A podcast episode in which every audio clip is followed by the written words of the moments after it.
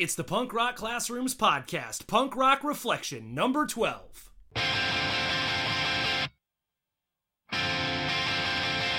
I'm going for a walk,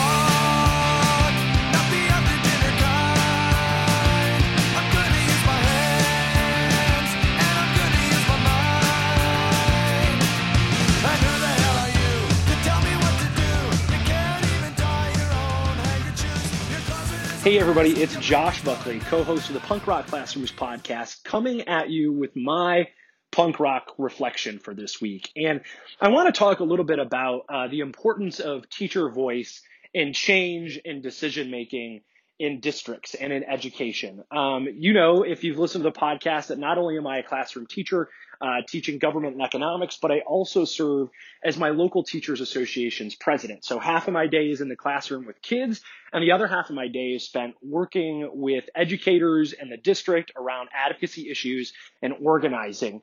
And so this time right now, as as we're planning what school looks like in the fall, my main focus has been on making sure that teacher voices are in the room, right? I say it over and over again to principals I talk to and leaders that I talk to that they have experts in their building. They need to tap into those experts and, and, and learn from what they have to say so that we can make good decisions when it comes to not only reopening schools, but a whole gamut of things that we do in education. There are people with expertise in, in what it looks like in any area. And really, if we want to make something work as far as reopening schools in the fall, whatever that looks like, the people who are going to be doing the teaching, the people who are going to be picking up students from their houses and buses, the people who are going to be cleaning the buildings and, and, and serving the food are the people that we should be asking for their input, right? The, the front office secretary knows exactly how many people come into their office and what that looks like and when it's busy and what kind of safeguards they might need place to place. And if we don't ask those people in this process, we are going to lose something in this. And so in Arizona, where I teach, we come back to school. We are supposed to have school start on August 4th. And so ever since we got out at the end of May, we've been focusing in on how do we reopen? And my refrain over and over again in these meetings that I'm in is let's make sure that we have educator voices in these meetings and in these rooms and in these spaces. So we can ask them what they're comfortable with. So we can ask them what they think they can actually do. What class, you know, what size of students can they fit in their classroom with social distancing and have all these conversations.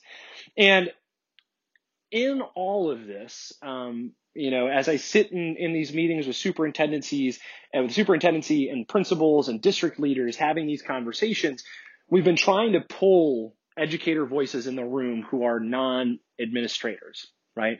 So one of the things that we organized as a as a group of educators in my association is this idea of well let's have these virtual forums right? The district put out three possible plans a, a face-to-face in-person plan a modified in-person plan where students might go to school just two days a week and half the kids would be there monday and thursday and the other half of kids would be there Tuesday and Friday, and Wednesday would be the no kid day where maybe we could do some cleaning.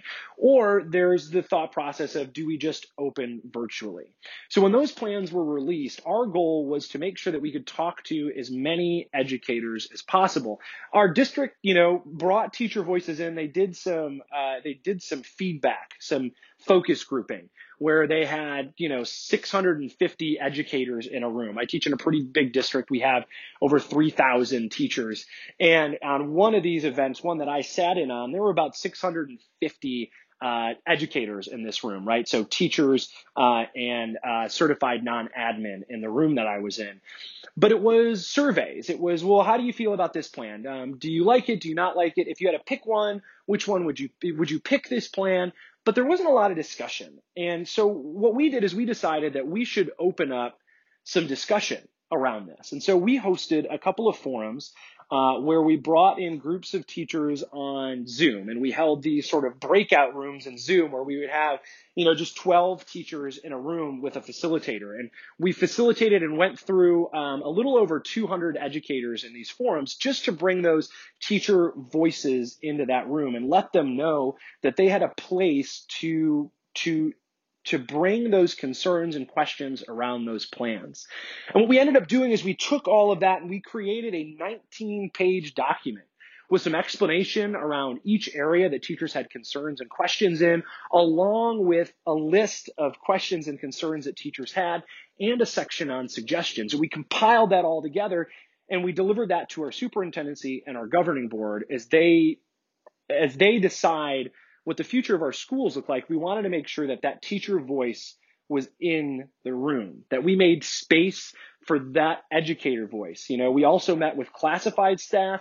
We met with our counselors. We had some counselors in the room, rooms, and, and we had these conversations in order to, in order to kind of dig down into what were the concerns about each of these paths to reopening school. And we did all of this work and we gathered all this material and presented it. And then literally that afternoon when we presented it, the governor decided we are not going to open schools on August 4th in person. And the governor of Arizona has pushed back the start date to August 17th, uh, possibly starting in person August 17th. But as a district, we're going to start remotely on August 4th. Well, that poses another set of questions, right? We aren't done asking for teacher voices just because that that piece of it is over. And I think as educational leaders, and if you want to be a leader on your site, whether you don't have to be an administrator to be a leader, Mike and I have talked about this before. Like we are all have the ability to be leaders in our schools and in our districts if we step up and we stand up. So we're not done asking for that input. And so now we switch gears and, and we're going to ask people, you know, what are their biggest thoughts about going remotely? What are the tools they need? What kind of training do they need?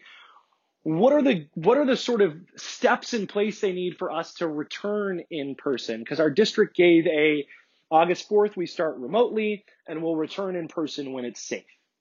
So we want teacher voice in that room to ask what does it mean to return safely?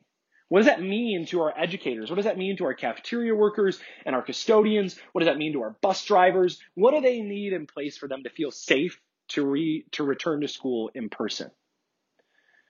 And as we run through this remote scenario, what do they need to be able to do their jobs remotely? Do we need to have more computers for our classified staff so those IAs can be useful? Those our paraprofessionals can can do some work of working with students one on one in a virtual setting. Can we get that to them? Can we set up ways to make sure you know our goal is still to feed students at our buildings, like a, a, a, grab and go option for kids and families. So how do we support our staff when we do that there?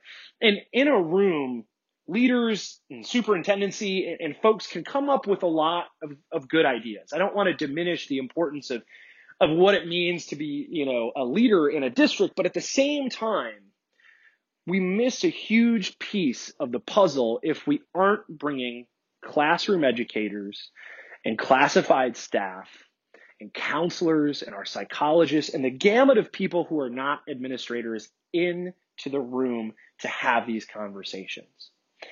And it's not just the conversation around reopening schools.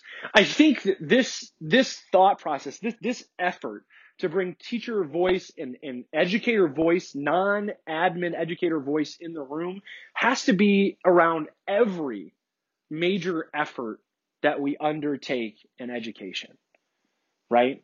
We might think we understand something. Leaders might think they get something, but until they they've sort of gone down to the people in the building and said, Hey, tell me about how this works. How does benchmark testing quarterly, how does standardized testing affect what you do in your classroom? How does the funding that we give for your school impact what you're able to do in your classroom? What does it look like? If we don't continue to ask for teacher voices, that change is never going to be big enough. That change is never going to truly reflect what, what uh, truly reflect what needs to happen. So we have to do that outreach. And, and, and as an educator, as a classroom teacher, or if you're a leader, if you're a building level principal uh, listening to this podcast, or you're a superintendent listening to this podcast, I, I just want to say it again. You have experts in your building. You are an expert cafeteria person. You are an expert bus driver. You are an expert counselor and classroom teacher in what you do. And your voice should be in that process to make change. And as districts are tackling the idea of equity in education, as districts are tackling systematic racism and its effect on their education system, as, as districts are tackling what it means to return to school or any other sort of initiative that they're working on. There is an importance in that educator voice in the room to craft that change. Mike and I have talked about this idea of DIY over and over again on the podcast, and that rings true, right? DIY, being a kid in a punk band, it was about sort of putting everything together yourself, right? You made the flyer for the show. You went to, uh, you know, you went to, uh, you know, Kinko's or Staples or wherever, and you made all those copies and you handed them out. You knew the places you needed to go to put those flyers up. You recorded your album. You put the tape together. You did all these things, and you owned this thing you created, that show that your friends rented the hall to put on and that you played at. You owned that thing together. And if we want real sustainable change in education, it has to be owned by the people in the building. If it's not owned by the people in the building, it's not going to work. And that extends to other stakeholders. That extends to our parents and our students as well. If our parents, our students, and our staff do not own the change, that change is not long lasting. You'll put a strategic plan together. The district will slap its name on it, and this is what we're going to do, and this is what we believe. And if no one in the buildings owns it, and the only people with their signature on it are the people at the top of the organization, that dies. It doesn't go anywhere. So if you're an educator, add your voice to the discussion. Stand up. Speak out. Seek a way to put your voice into what's going on. Put your fingerprints on the change and own that change so it's yours. If you're if, you're listening to this, you're going, Josh, I, I don't have a space to do that. Well, make one. Get a bunch of teachers together. Send a message to your school board saying you'd like to have a larger voice in what goes on. Meet with some school board members. Right? We have a group of teachers that meet with our school board members. We call them board buddies and they they meet with them and they call them and if the board if the school board members are looking for some information, they know that they have a group of teachers they can go to. They know that they have a group of educators that they can ask those questions to. Right? I work hand in hand with the president of our classified organization to make sure that we are continually finding an avenue and a path for, for the staff in our district to have that voice and push change and to have their fingerprints on what we do. Because if they don't, if they don't, if they're not involved and if they aren't part of the process, it doesn't work. So be part of the process. Get in there. Demand change. Get radical. Push yourself into the process so it is yours, that you are a piece of it. Bring your friends along, bring your colleagues along, bring your families along, and do it. All right, guys. Um, it's been a wild week. Mike uh, is in the middle of moving during a pandemic. They just clo- they just closed on their new house. They moved all their stuff in. That's why I'm here with this episode today. And it's been it's it's been uh, a time for needed change. Needed change in education. If you haven't, you if, if it's been in the background for you, you haven't noticed it, it should be front and center right now. So I hope you'll take this moment to change. You'll take this moment to step in and help push that change. It wouldn't be a Punk Rock Classrooms podcast if I didn't tell you what I've been listening to right? And so for me, I have been listening to an awful lot of sort of hardcore this week. And so uh, one of the bands that I've really been listening to that's been sort of like my jam as as I'm as I'm going through stuff and listening to stuff right now uh, is uh, is Rotting Out. Rotting Out has been this hardcore band that I've needed this week. It's been loud. It's like this week has been sort of everything has been going on. I've had a bunch of meetings. We've been organizing all this stuff, and I just need to be able to to turn it on and crank it up. And so that's been my jam this week is Rotting Out's new album Ronin.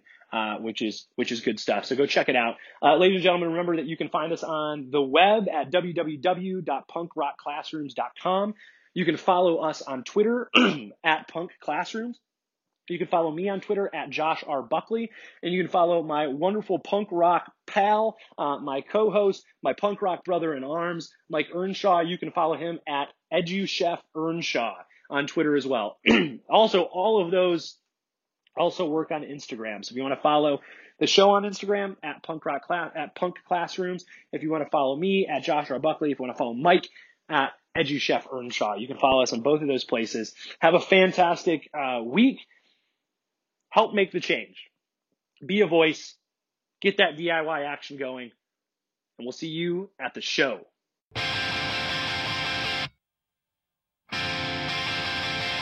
I'm going for a walk.